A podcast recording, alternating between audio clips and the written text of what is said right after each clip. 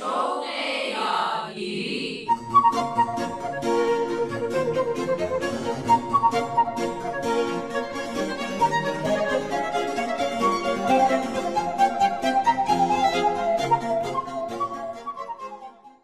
دوستان اینجا رادیو پیام دوسته و من رامان شکیب هستم.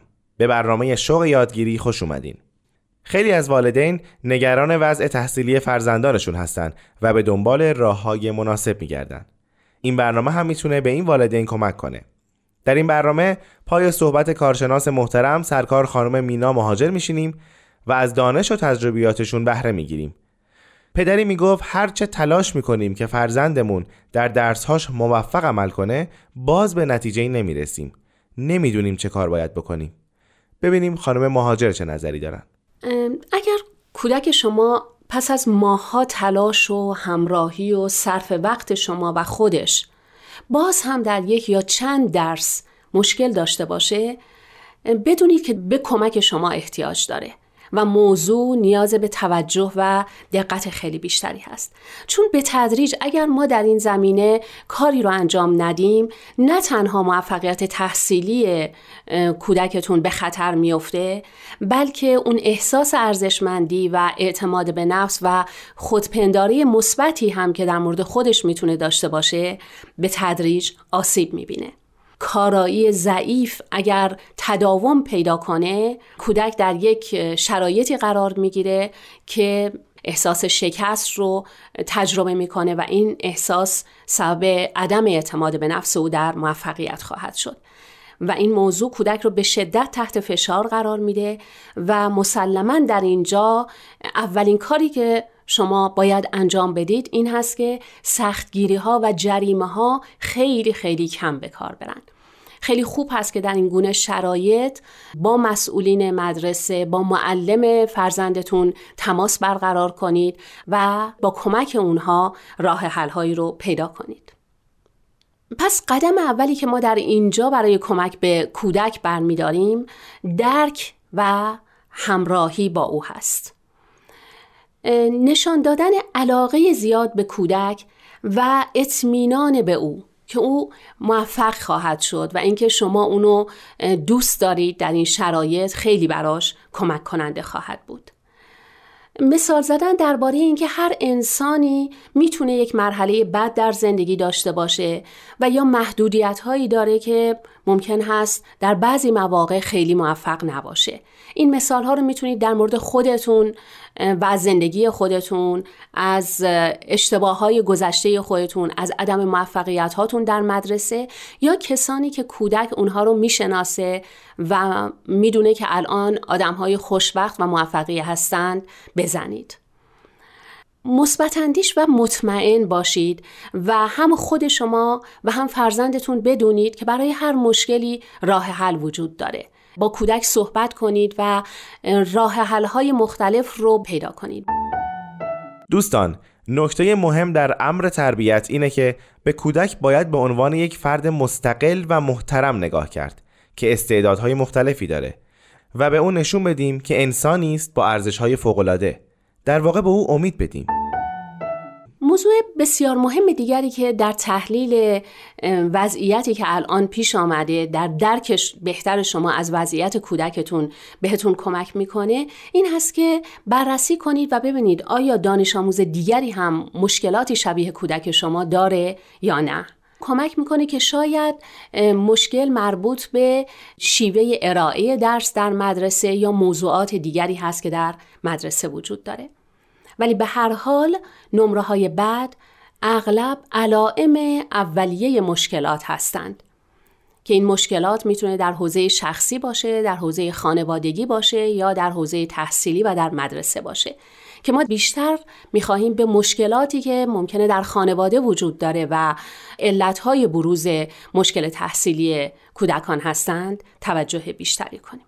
در حقیقت همه ما این رو می‌دونیم که در هر خانواده ای مشکلات وجود داره و بسیاری از این مشکلات طبیعی هستند و کودک نباید از آنها آسیب روانی ببینه و نباید این مشکلات و موضوعات سبب بشه که کودک در مدرسه از ضعف کارایی تحصیلی رنج ببره. به جای اون کودک در خانواده می‌تونه یاد بگیره که چطور برای مشکلات راه حل پیدا کنه. یعنی شما به عنوان پدر و مادر وقتی در صورت بروز اختلافات در بین خودتون با همدیگه گفتگو می‌کنید و راه حل برای مشکلتون پیدا می‌کنید این تجربه رو به کودک منتقل می‌کنید که میشه با وجود اختلافات و مشکلات هم با هم خوب زندگی کرد و با هم مشکلات رو برطرف کرد. و در این شرایط وقتی کودک این گونه تجربه هایی رو داره رنج نمی‌بره. ولی دعواها و مشکلاتی آسیب رسان هستند که کودک با اونها درگیر میشه و می‌بینه که پدر و مادر نمی‌تونن راه حلی برای مشکلات خودشون پیدا کنن. و در بسیاری از شرایط شاید کودک ناچار میشه که طرف یکی از والدین خودش رو بگیره و در این شرایط بسیار آسیب خواهد دید. ولی به هر حال فرقی نمی‌کنه که مشکلات خونه چی باشه چون در هر حال کودک تأثیر اونها رو در تمام وجودش احساس می‌کنه و برای اون خیلی دشوار هست که بتونه با مشکلات کنار بیاد و اونها رو بذاره کنار و فقط به کارهای مدرسه بپردازه. پس در این گونه شرایط نمیشه از کودک انتظار داشت که در درس خوندن درست عمل کنه. آخه تفلک شرایط خوبی در خونه نداره.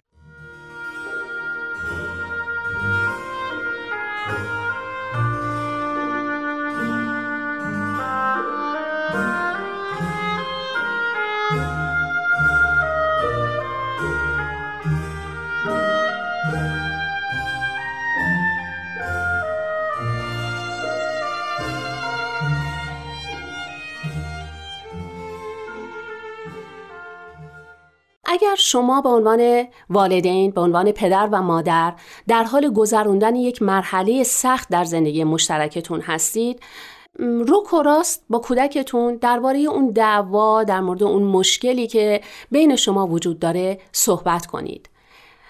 یعنی کودک بتونه بفهمه که او هم به عنوان یک عضوی از خانواده هست و شما دارین با او مشکلتون رو در میون می‌ذارید.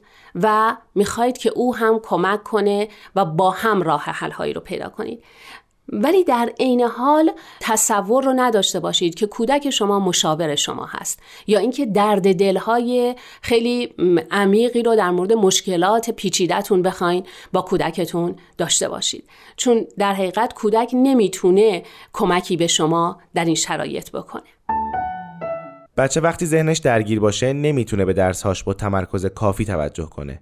خود ما هم همینطوریم. آیا وقتی گرفتاری فکری داریم می‌تونیم روی یک مسئله پیچیده کار کنیم؟ موضوع دیگری که توجه بهش خیلی مهم هست این هست که در صورت امکان در برابر کودکتون با هم دعوا نکنید. البته شاید این موضوع خیلی به نظر شما قابل اجرا نیاد.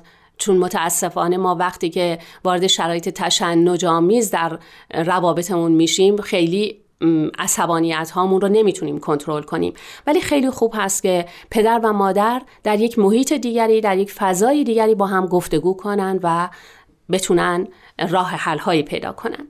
موضوع دیگری که اینجا مهم هست این هست که در حضور کودکتون به خصوص درباره مسائل تربیتی بحث نکنید. چون یکی از مشکلات اساسی که در خانواده ها وجود داره عدم توافق و تفاهم پدر و مادر در مسائل تربیتی هست که این عدم توافقشون سبب میشه که نوع واکنش اونها و عکس عمل اونها در باره تربیت فرزندشون با هم متفاوت باشه و وقتی شما این عدم توافقتون رو در برابر کودک مطرح می‌کنید هم کودک رو گیج می‌کنید و هم او در واقع ناچار میشه و تصمیم می‌گیره که طرف یکی از شماها رو بگیره خب معلومه طرف کسی رو می‌گیره که داره ازش حمایت می‌کنه موضوع دیگر این هست که ریتم یادگیری و برنامه درسی کودک رو کاملا به طور طبیعی در طول روز نگه دارید. یعنی اگر مشکلات خانوادگی اونقدر شدید بشه که بر روی ریتم یادگیری و تحصیلی و برنامه درسی کودک تأثیر بذاره قطعا او نمی‌تونه موفقیت درسی رو داشته باشه و بازدهی درسی او پایین خواهد اومد. توصیه دیگری که به شما داریم این هست که در مواقع اختلافات و مشکلات خودتون درباره همسرتون به صورت بد یا تحقیرآمیز با کودک صحبت نکنید و در واقع هر دو با هم بتونید مثل سابق با عشق و محبت از کودکتون مراقبت کنید و کودک بدونه که مشکل شما چیزی هست که شما به دنبال راه حل برای اون هستید و اینکه بتونید دلیل واقعی رو که سبب متشنج شدن فضای خانه شما شده با هم پیدا کنید و با همسرتون راه حل‌های اساسی رو برای مشکل پیدا کنید. تمام اینها تجربیاتی برای کودک که در زندگی راه مواجه شدن با مشکلات رو پیدا کنه. و نهایتا موضوعی که بسیار مهم هست این هست که حتما در مواقع مشکلات حادتون سریعا با یک مشاور یا یک درمانگر صحبت کنید و مشاوره بگیرید. چون بسیاری از مواقع ما اگر در قدم های اولیه مشکلاتمون رو بتونیم با کمک مشاورین حل کنیم و راه حل رو برای اونها پیدا کنیم این مشکلات به مراحل حاد و سختتر وارد نمیشه که حل اونها هم بسیار مشکل تر بشه و تأثیرات اونها رو ما بر روی فرزندانمون یا بر روی وضعیت تحصیلی اونها سختتر بتونیم از بین ببریم. این جریان در مراحل اولیه با بروز اولین علائمش قطعا خیلی بهتر قابل حل شدن و قابل برطرف شدن هست تا اینکه زمان بر اون بگذره و نتونیم دیگه راه حل های خوبی رو پیدا کنیم. خب دوستان اینم از برنامه شوق یادگیری این هفته. اگه فکر می‌کنید مطالب برنامه های شوق یادگیری برای دوستان و بستگانی که فرزند دانش آموز دارن مفیده شنیدنش رو به اونها هم توصیه کنین. به امید موفقیت روزافزون فرزندانمون در عرصه های علم و دانش و هنر.